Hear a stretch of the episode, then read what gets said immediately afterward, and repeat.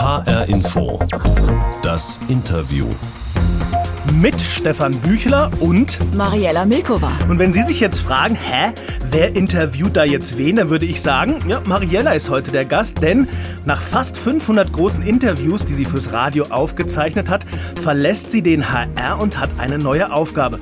Zeit also, sie nochmal einzuladen und auf ein paar Interview-Highlights zu gucken. Mir fällt sofort Lars Eidinger ein. Oder Bülent Ceylan. Ja, die Regisseurin Marin Ade auch. Ja, aber es gab da auch die 68er-Ikone Jutta Winkelmann. Stimmt. Und die sind alle heute mit dabei. Jetzt in HR-Info das Interview. Aber Marielle, jetzt musst du erst mal sagen, was machst du denn jetzt eigentlich? Also, ich fange mal etwas philosophisch an. Oh. Ich darf das jetzt mal. Manchmal ist es im Leben so, da öffnet sich irgendwo eine Tür und du musst eine Entscheidung treffen. Gehe ich durch diese Tür hindurch oder mache ich es nicht? Und das war genauso bei mir vor einiger Zeit, öffnete sich eine Tür und ich hatte die Möglichkeit, mir einen lang gehegten Traum zu erfüllen, nämlich in die Kultur zu gehen. Ich wollte Hm. schon immer mal ans Theater gehen, für eine Bühne arbeiten, jetzt zwar nicht auf den Brettern, die die Welt bedeuten, aber dahinter. Ich bin jetzt die Pressesprecherin am Staatstheater in Darmstadt und arbeite mit einem kleinen, feinen Team im Bereich Presse- und Öffentlichkeitsarbeit. Wir sind für die Kommunikation zuständig, wir machen das Marketing. Und so wie du das sagst und dabei strahlst, hört sich das so an, als würde dir das Spaß machen. Aber da kommen wir mal später drauf. Wer dich kennt, weiß ja auch, dass sich da ein Kreis schließt bei dir. Ähm, aber ich will doch jetzt erstmal einmal wissen, was dir eigentlich einfällt, wenn du das hier hörst. Oh Gott. Flatulenzen, oder wie heißt das? Genau. Und? Ja, da gab es mal ein Interview. Ja. Das habe ich zusammen mit dem Kollegen Jan Tussing gemacht. Und das war mit der Filmregisseurin Maren Ade. Und die hatte 2016, im Juli war das, hatte sie den Film rausgebracht, Toni Erdmann. Großartiger Film. Ja. Äh, Peter Simonischek in der Hauptrolle. Ein Film über eine Vater-Tochter-Beziehung und der Vater war ein komischer Kerl, der hat immer versucht, alle zum Lachen zu bringen. Und ähm, das Pupskissen war bei ihm so ein Running Gag, das hat er den Leuten einfach untergeschoben. Oder er hat sich falsche Zähne reingesteckt in den Mund. Oder er hat blöde Witzchen gemacht, um die Leute zu unterhalten. Und die Tochter fand ihren Vater total peinlich immer. So, und dann hattest du die Idee, lass uns doch mal im Interview pupsen, oder wie kam das? War das mit Pupskissen, ja, ne? Ja, wir hatten ein kleines Pupskissen dabei. Das gibt's auch heute noch. Das liegt immer noch im Schrank. Und äh, wir haben das natürlich vorher in der Redaktion besprochen, ob man das machen kann. Ja. Ja, weil es ist ein bisschen ne, tiefes Level, würde ich mal sagen. Aber wir wollten mit Maren Ade einen kleinen Humortest machen. Also wo lacht sie, wo lacht sie nicht? Und es lief ein bisschen anders, als wir uns das dann vorgestellt haben, ehrlich gesagt. Ich habe da einen Tonschnipsel. Lass uns doch da mal reinhören, wie das dann gelaufen ist. Kann ich mal gerne machen. Ähm, ich habe viel geübt mit dem Kissen. Das war jetzt so ein normaler, ne? Also es gibt, ähm, wir haben viel ausprobiert auch danach, weil man muss ja manchmal dann auch nur Töne machen. So ein Furzkissen ist eben auch nichts, wo man so gut Regie führen kann. Wir haben uns dann eben ja neben das Furzkissen gekniet und auf viele Arten ähm, ja, Töne aufgenommen, weil wir nicht wussten, welchen wir brauchen. Aber was mir jetzt aufgefallen ist, Sie haben sich nicht richtig draufgesetzt, sondern Nee. Sie haben es mit der Hand gemacht. Ja, War- soll war ich mal Ist Ihnen das doch zu blöd? Nö, ich setze mich natürlich jederzeit sofort drauf. Wollen Sie? Ja. Da ich guck mal, vielleicht kommt dann ja so ein So ein richtiger. individuellerer Furz raus. Wir machen jetzt mal eine Regie. Achtung, genau. Da kommt gar nichts. Das ist eben oft leider der, der Effekt von den Dingern. Man muss es wirklich, es gehört eine gewisse Technik dazu. Gefällt mir sehr gut, ist, Ja. dieser Tonschnipsel. War das dann so, wie du dir das ausgedacht hast, oder ist das so ein bisschen schief Nee, gelaufen? also der, der Jan und ich, wir haben natürlich gemutmaßt, das ist so eine, die hat so einen ganz derben Humor, die kann damit umgehen, aber im Endeffekt war ihr das die ganze Zeit total peinlich. Sie hat sich dann nach langem Einreden, also ich meine, das war der Höhepunkt einer längeren Passage, wo wir auf sie eingeredet haben, machen Sie doch mal, setzen Sie sich doch mal drauf. Also die wollte gar nicht so Die richtig. wollte überhaupt nicht und es war ihr eigentlich fast unangenehm. Und sie hat mir dann oder sie hat uns dann erzählt, na ja, der Humor, den ich da im Film habe, das muss ja nicht mein eigener sein. Und sie ist eigentlich ein relativ schüchterner, fast scheuer Mensch. So habe ich sie kennengelernt. Und das passte überhaupt nicht. Aber sie musste da irgendwie durch, weil sie wollte ja auch ihren Film verkaufen. Und da kam halt das Pupskissen sehr häufig drin vor. Also was wir aber schon hören, das heißt, ähm, du hast dir immer sehr viel Gedanken gemacht vorher, ne? Also du hast Ja, wirklich genau ja überlegt. Ja, weiß ich auch. Wo du hast dir bestimmt immer mehr Gedanken gemacht, aber ähm, du hast dir eine Strategie überlegt für so ein Gespräch. Eine Dramaturgie. Eine Dramaturgie. Höhepunkt. Ja, und ist es da eigentlich schon mal passiert, dass du in so einen schön ausgedachten Plan dann komplett wegschmeißen musstest? Also hier war es ja noch, hat es ja noch funktioniert, würde ich sagen, mit dem noch, Pupskissen. Ja, genau. Also ich habe drüber nachgedacht, weil ich ja wusste, dass du mich sowas ähnliches wahrscheinlich fragen wirst. Und mir ist nicht viel eingefallen. Es gab aber ein Interview, das hat sich mir eingeprägt. Und das war äh, während Corona, das war im, im Spätsommer 2020, also wo irgendwie, wo wir die, die, die erste heiße Phase schon gerade hinter uns hatten.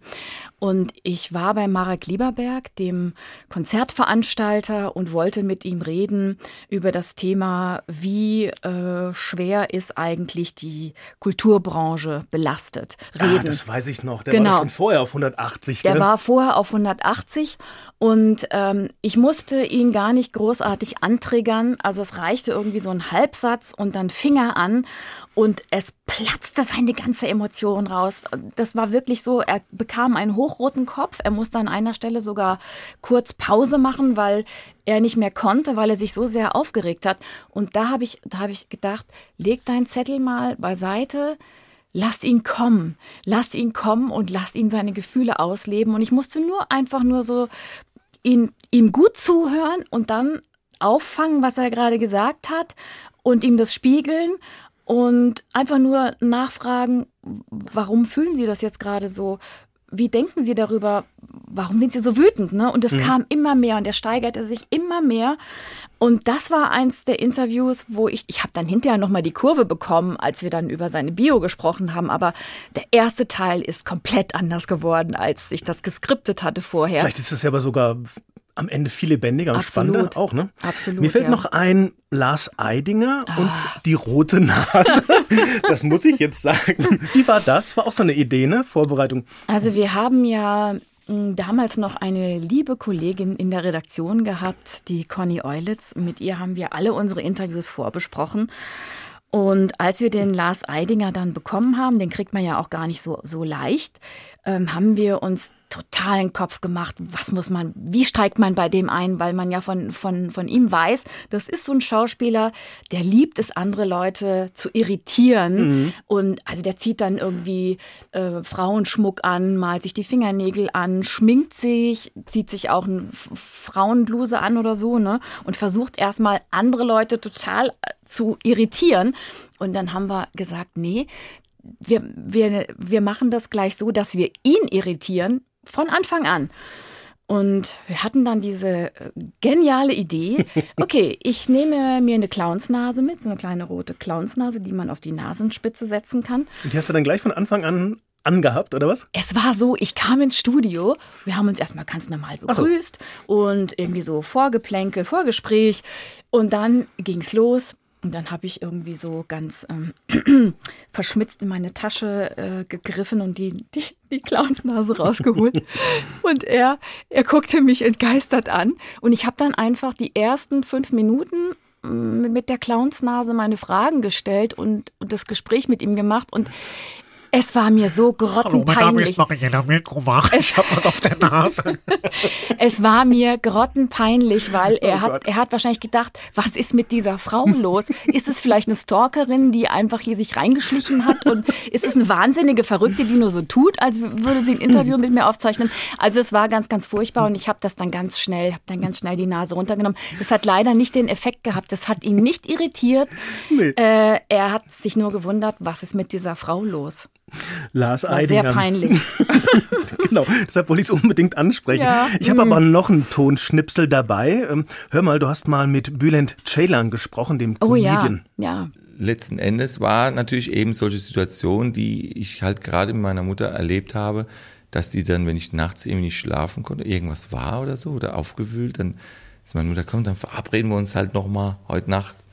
Und es klingt so komisch, ne? Aber dann sind wir einfach, dann habe ich gesagt, okay, ich warte. Und dann sagt er, aber er ist und der Papa schläft, sonst, äh, sonst regt er sich vielleicht auf, weil wir nachts noch so wach sind. Mein Vater sagt, ich werde geschlafen jetzt. Mein Vater hat geschlafen, dann ist meine Mutter aufgestanden. Und dann ist sie ins Zimmer, klopf, klopf. Ah, guckt erst mal, ob ich vielleicht doch schon eingeschlafen bin. Nein, hätte sie nicht schlafen lassen. Ich war wach, aller hopp, sagt sie, komm. Aller Hopp, ja. Und dann sind wir raus und dann sind wir ins Wohnzimmer, haben aber da die Tür zugemacht. Äh, wir haben dann einfach geredet und Chips gegessen und so Gummibärchen und so Sachen. Äh, nachts, das muss man vorstellen, das welche heute als Eltern würde sagen, nee, aber wir haben dann noch irgendwie, dann noch, da hat meine Mutter mir noch ein Tel- Nutella-Brot oder irgend, da haben wir noch so, so, so Chips und so wie Picknick gemacht auf der Couch. Und, und dann haben wir halt sehr intensiv auch geredet. Und ähm, unter anderem halt auch über den Tod. Das ist echt interessant, ne? weil als kleiner Junge ähm, über den Tod zu reden, ist so, weil ich habe dann gesagt, ja, weil ich, weil meine Mutter war ja öfter im Krankenhaus manchmal, auch für längere Zeit. Es war für mich immer schlimm, weil sie Krampfadern, dann, dann Leber war irgendwas nicht in Ordnung, dann da musste sie auf Untersuchung. So. Und du hast sie dann auch mit deinen Aufführungen zum Lachen immer gebracht. Ja, ne? hab sie das zum war so Lachen der gebracht. Ursprung deiner Das Karriere war, Genau, eigentlich. und ich habe vor allem aber auch manchmal sie auch gefragt, dass, oder gesagt, Mama, du darfst nicht sterben.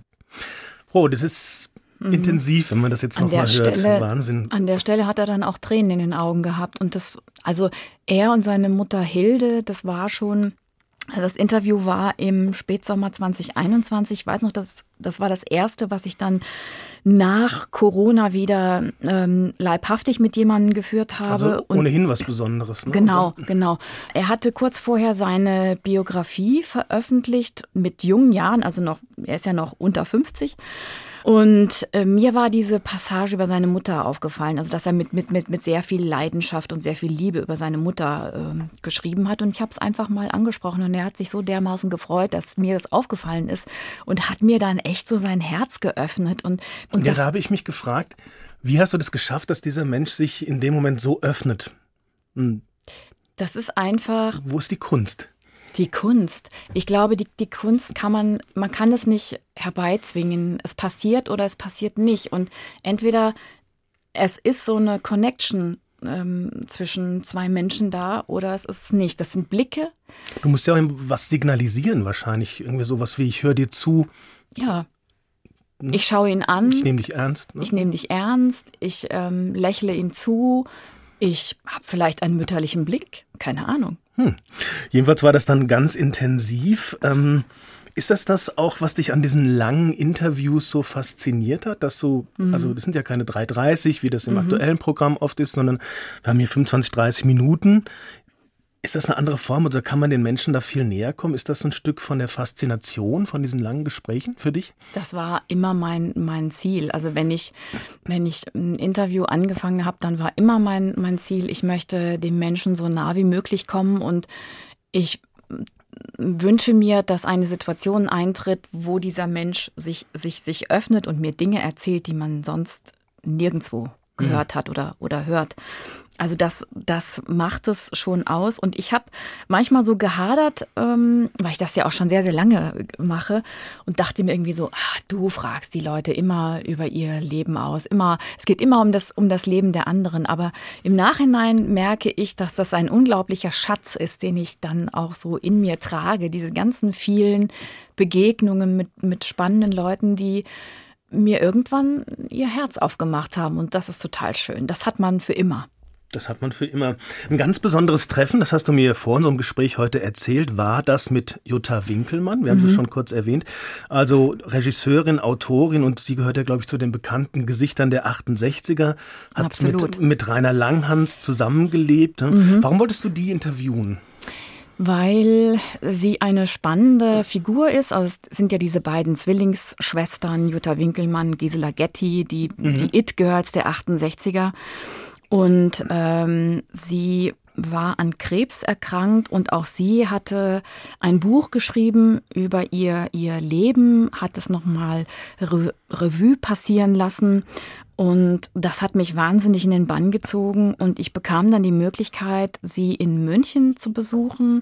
Ich bin nach Schwabing gefahren in, in ihre Altbauwohnung.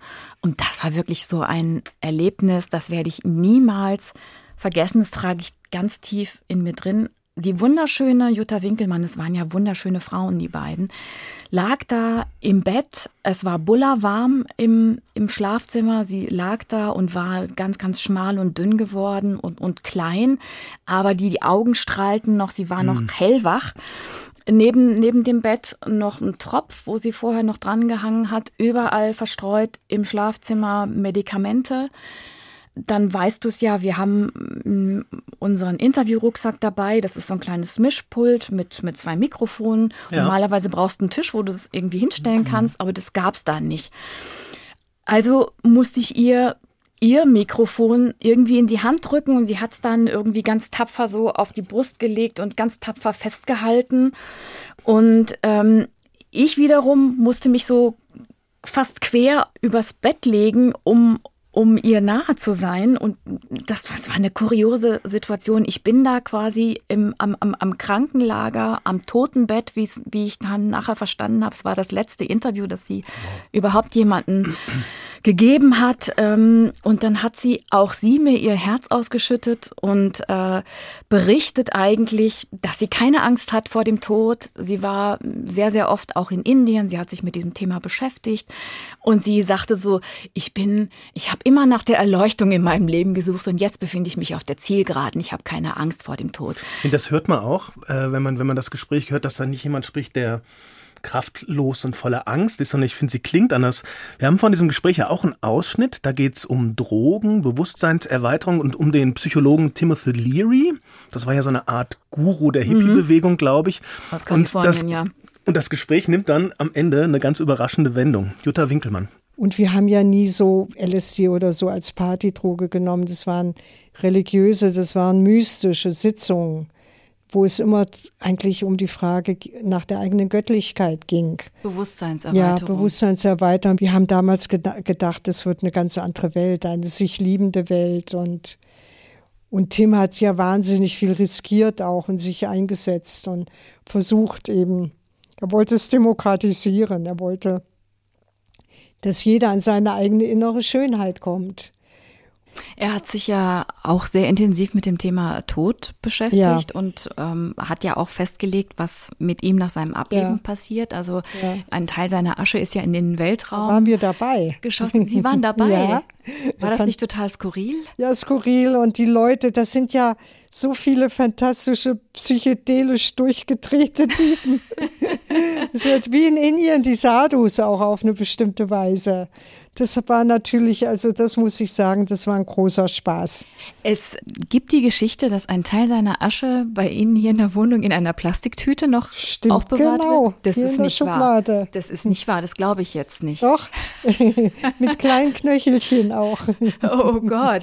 Wir haben das, Gisela hat das damals mit drei Freunden aufgeteilt. Ist das nicht ein bisschen abstrus? Nee, finde ich überhaupt nicht. Nur weil wir so eine, so eine abstruse Beziehung zum Tod haben. Ja, drei Monate danach äh, war sie dann selber tot. Und hatte Timothy Leary in der Schublade. Unglaublich, oder? Schon einigermaßen krass. Ja. Mariella Milkova ist bei mir in H-Info das Interview. Mariella, in den letzten beiden Ausschnitten, die wir gehört haben, ging es auch immer um den Tod. Also das hat ja mhm auch eine gewisse Schwere. Ich hatte aber nicht den Eindruck, dass diese, dass diese Interviews so eine Schwere oder sowas Betrübtes oder Bedrücktes haben. Ist dieses Interview und das Gespräch führen, ähm, sagen wir mal, eine, eine wunderbare Art und Weise, schwere Themen leicht zu erschließen und rüberzubringen? Was würdest du sagen? Ja, ich denke schon. Aber wenn du mich fragst, wie man das macht, am, am besten habe ich, hab ich da auch keinen, also ich bin da jetzt nicht weise oder so. Ich kann dir jetzt nicht sagen, mach so oder so. Aber es, es ist dir oft gelungen. Es ergibt sich einfach. Mariella, ich muss dir das ja, glaube ich, nicht erklären. Ne? HR-Info, das Interview ist ja die Sendung mit der Box. Okay, da legen wir immer kleine Überraschungen rein für unsere Oh. GesprächspartnerInnen. Haben wir heute auch gemacht und du weißt wirklich nicht, was drin ist. Diese Box steht hier bei uns auf dem Studiotisch. Und du hast die große genommen. Es ist die große und Mariella macht sie jetzt mal auf und guckt, was drin ist. Beschreib mal. Ey, es ist so ganz anders auf der Ja, anderen Seite. auf der anderen Seite jetzt. Jetzt nimmt sie die Box, schiebt sie rüber Gott, und mein Herz klopft. Echt? Ja. öffnet den Deckel und Nein. doch. Beschreib mal, was ist drin? Also da ist, das ist so ein kleines, so eine kleine Gartenschaufel und eine Gartenhake und so ein, so ein, so ein, so ein, Gartengarn. Ähm, ja, Gärtner-Equipment. Garten, genau. Und das stammt, Kennst du das? stammt aus dem letzten Theaterstück, wo ich mitgespielt habe. Genau.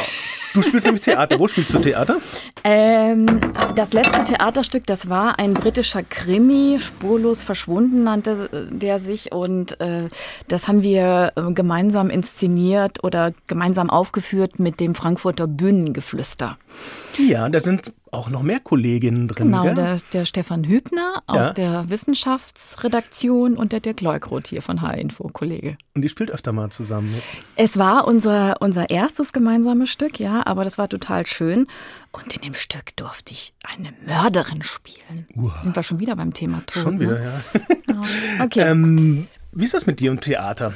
Also jetzt habe ich dann zwei Anknüpfungspunkte. Du Mhm. spielst privat, ne, so, und jetzt bist du offiziell auch beim, ganz professionell beim Theater. Ist Mhm. das schon eine längere Geschichte für dich? Das ist total lang. Also das kommt eigentlich schon aus der Schulzeit. Da habe ich schon im, im Schultheater, im Laienspieltheater mit, mitgemacht. Und ähm, es gab immer so die, die zwei Wege in meinem Leben. Entweder mache ich irgendwas mit Bühne oder äh, was, was auch immer da war, Journalismus.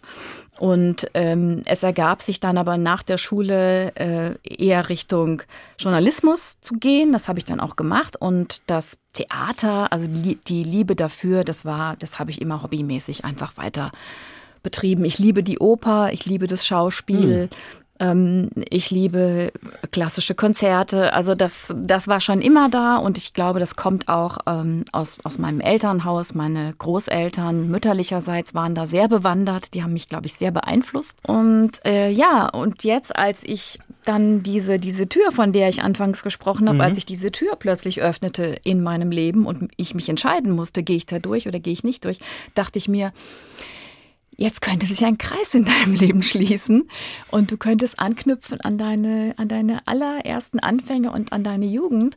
Und wenn man so ein gewisses Alter erreicht hat, ist es doch durchaus reizvoll, sich nochmal irgendwie an, an seine Jugend anzuknüpfen.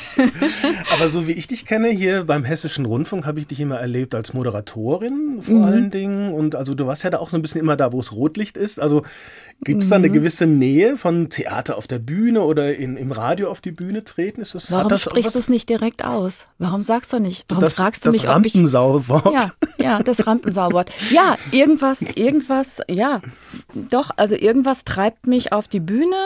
Ja, Rampensau, ja. Ich habe ja, ich habe ja auch auf der Buchmesse ähm, Live-Talks geführt oder äh, Lesungen auch Stimmt, live, ja. live gemacht. Also das macht mir schon total Spaß. Ich Und liebe gibt's dann so auch Überschneidungen, so, diesen, diesen hm? Live-Moment. Das, Das ist einfach so dieses, gerne. dieses Prickeln. Ja, absolut. So, und jetzt machst du das also auf der Bühne, bist beim Staatstheater. Interviews in dem Sinne wirst du wahrscheinlich nicht mehr so viele führen. Ja, vielleicht wird es demnächst einen Theaterpodcast geben. Aha. Das ist, ist so eine Idee, die in meinem Kopf äh, rumschwebt. Aber das weiß mein Chef auch noch nicht. Gibt es denn eigentlich irgendjemanden, den du unbedingt noch interviewen willst? Also du hast ja irgendwann mal so einen Schlussstrich gezogen jetzt vor ein paar Wochen. Hast du dann gedacht, Mist, die habe ich nicht interviewt, die wollte ich unbedingt noch. Oder hast du sie alle gehabt? Also die allermeisten habe ich natürlich gehabt, ja. Es gäbe noch einen großen Traum, das, das ist mir nicht gelungen. Ich bin, ich gestehe es, ich bin großer ABBA-Fan. Und ähm, die vier von ABBA hätte ich wahnsinnig gern mal Alle interviewt. Alle vier, aber wenn ich die Wahl hätte, dann die, die beiden Mädels hätten es auch getan. Agneta und, Und Frieda. Fried. Ja, genau, genau. Wir sind ja, ich habe ähm, ich hab eine Freundin und Kollegin, mit, mit der sind wir auch als Aber-Doubles aufgetreten. Wir haben uns, wir haben uns ein schönes Medley mixen lassen, übrigens vom Kollegen Hüssein, der gerade in der Technik sitzt. Der heute in der Regie sitzt. genau. Der zwinkert dir wahrscheinlich gerade gerade zu. Also der hat hat uns ein geniales Medley zusammengeschnitten und damit sind wir aufgetreten. Im Kollegenkreis, aber das kann sich ja noch, kann ja noch größer werden. Hm, Hast du die Songs drauf so? You can dance, you can dance. Aber das ist hoch. Having the time Time of your life. Sehr schön, Oh Sie Gott. kann's noch. Danke, Mariella Milkova. Ich bin Stefan Büchler und das war HR Info, das Interview. Sie finden uns auch in der ARD Audiothek. Da gibt's jederzeit jede Menge spannende Gespräche von uns. Klicken Sie mal rein. Zuhören lohnt sich. Tja, Mariella, war schnell um, oder? Ja. 26 Minuten Ja, vorbei. aber äh, über ein Thema haben wir jetzt noch gar nicht gesprochen und das geht, finde ich nicht. Was? Pleiten, Pech und Pannen. Fühlst du dich da angesprochen? Moment, ich guck mal. Nee, das ist nicht vorgesehen im Schau mal, Konzept. ich, ich habe dir auch was Kleines mitgebracht. Und zwar ist das meine, meine allererste selbst angefertigte Interviewbox, noch bevor wir diese Plastikvariante hatten. Echt? Das ist so eine kleine Holzbox mit drei, Mit drei Fragezeichen. Fragezeichen. Das die soll war- ich jetzt aufmachen? Die hatte ich bei meinen ersten Interviews dabei. Ist ja Und süß. die schenke ich dir. Waren da mal Zigarren drin? Ja, sowas in der Art. So, dann mache ich das jetzt mal auf. Relativ kleine Kiste, so zwei Handflächen groß. Ich bin gespannt, ob du weißt, worauf ich anspiele. RMV. Regionale Schienenverbindung. Ach du meine Güte. Äh, du meinst dieses Interview mit äh, einem gewissen Herrn Oberbürgermeister Feldmann, inzwischen Dem ehemals, damaligen, genau. ehemals, wo wir dann das zu zweit aufgezeichnet haben, stimmt, und so gequatscht haben wie die Verrückten und dann in die falsche U-Bahn in Frankfurt eingestiegen sind und, Und dann plötzlich waren wir fast in Bergen-Enkheim. ne? Genau, also sehr peinlich, ne? Und vor allen Dingen deswegen doof, weil wir mussten ja am, am selben Tag noch veröffentlichen. Die und Kollegin so. Conny Eulitz wartete auf uns, auf das Material, weil es war echt eilig. Es war wirklich, es brannte. Es brannte die Hütte. Und wir, wir haben uns mit der U-Bahn wir sind mal verfahren. schön. Und ich habe mir gedacht, da drin? damit du, nee, nee, nee, damit du nie wieder falsch fährst in und um Frankfurt und damit du auch den Weg nach Darmstadt findest. Ah. Wäre schön, wenn du, wenn du mich mal besuchen würdest und auch mal gucken kommen würdest, was Ja. wir da alles Tolles machen. Jetzt habe ich hier den gesamten Schienennetzplan. Genau. Sehr gut. Das denke ich mal, kannst du gut gebrauchen. Aber Stefan, es gab ja, also ich hatte eigentlich nie Pleiten, Pech und Pannen. Ja, sind wir auch so durch langsam, ne? Nee, so, nee, das war immer deins. Erzähl doch mal die Geschichte mit der Ministerin, wo du unter dem Tisch kriechen musstest. Also gut, ähm, ja, wir hatten, genau, du hattest ja gerade schon erwähnt, immer diesen, diesen wunderbaren Rucksack, wo dann ein, einigermaßen schweres Equipment drin ist. Zwei Mikrofone, die sind schon schwer, weil es gute Sachen sind. Kabel, Mischpult, Aufnahmegerät, das hat man in so einem Rucks- Rucksack und das trägt man dann so durch die Gegend. Dann bin ich mit dem Zug nach Dresden gefahren, weil da war die Ministerin Petra Köpping und da ging es irgendwie um Integration, war unser Thema. Und ich war zeitig da und dachte so, ach schön Dresden, bist du mal in Dresden? Dann hatte ich so die Adresse von diesem Ministerium und ähm, da, kannst du doch hinlaufen. Dann guckst du dir noch mal, läufst du schön da am Fluss entlang, guckst noch mal da die ganzen Sehenswürdigkeiten. Dann bin ich so frohgemut mit dem schweren Rucksack durch Dresden gelaufen und komme dann an der Adresse an und stell fest, oh, das ist aber ganz falsch. Das ist nicht das Ministerium und war dann wirklich zu Fuß am anderen Ende der Stadt. Sowas ist immer nur dir passiert. Ihr, ihr habt es einfach nur nicht erzählt. Nee. Und dann musste ich halt äh, relativ eilig, dann war ich natürlich zu spät mehr oder weniger und dann bin ich, äh, musste ich da ein Stück noch Straßenbahn fahren oder so. Dann bin ich da angekommen, verschwitzt, die ganze Zeit mit diesem Rucksack, ja, und irgendwie völlig durch. Und dann äh, bin ich in diesen Saal mit der Ministerin, also die hatte dann so ein großes Zimmer, da war ein, ein Glastisch, werde ich nie vergessen, Ganz ein schick. großer Glastisch. Die Ministerin natürlich schick, ihr, ihr Pressestuff, saß schon auch da, hübsche junge Menschen, äh, gut, äh, gut gestylt und ich kam da so rein. Hallo, ich bin der, ich bin der Depp vom Hessischen Rundfunk. So. Und dann, ja, äh, haben Sie hier vielleicht eine, eine, eine, einen Stecker, Strom? Achso, ja, wo haben wir denn hier Strom? Ah ja, unterm Tisch ist so eine, ist so eine Box. da bin ich ehrlich, bin ich dann unter den Tisch gekrochen, hab dann da den Stecker reingesteckt, hab da mein Zeug aufgebaut. Und ich weiß nicht, die Ministerin hat so, die war geduldig, war freundlich, Die Gott sei sich- Dank, Frau, Frau jetzt gedacht, Köpping. was ist das denn die hat nur gedacht, guck mal da, so ein Wessi. ja, und dann haben wir das Interview aufgezeichnet und dann haben wir noch so ein Foto gemacht, machten wir ja gerne für, Mhm. für online dann. Und dann habe ich nachher gesehen, dass bei diesem Foto war dann mein Hemd so total verknusselt und ein so ein Hemdkragen war so unter, unter dem Sack und ich sah echt so ein bisschen bemitleidenswert aus. Aber das Interview war trotzdem toll. Das Interview, das weiß ich noch. Und ich weiß, dass es noch was gab. Da hattest du, ja, ja, ja, ja. Da hattest du dir auch schön ein Manuskript gemacht Mhm. und konntest es am Ende wegschmeißen. Ach, du meinst, du meinst die Tropfsteinhöhle? Die Tropfsteinhöhle. genau. Genau, da hatte ich die großartige Idee, machst du doch mal das Interview in der Tropfsteinhöhle, dann Höhlenforscher, das Herbstlabyrinth, das ist da so Westerwald oben, ganz, ganz auch weit weg und dann lange Fahrt. Ja. Ja, und dann hatte ich auch, dann hatte ich aber jetzt nicht so ganz viel Equipment, sondern einfach nur ein Handgerät, weil es ging ja sonst nicht in der Tropfsteinhöhle. Hatte mir dann aber hier Zettelchen ausgedruckt auch. Ja, und dann sind wir dann runter und es ging immer tiefer, weiter runter, immer tiefer, weiter runter. Und unten war es dunkel. So, ich so, ja, ähm, ist hier ein bisschen Beleuchtung eigentlich auch? Nö, also wir wollen ja, dass die Stalaktiten gut aussehen. Und ich so, ah, ich kann leider mein Skript nicht lesen. Ja, das, Dann machen wir mal Freischwimmer jetzt, ne?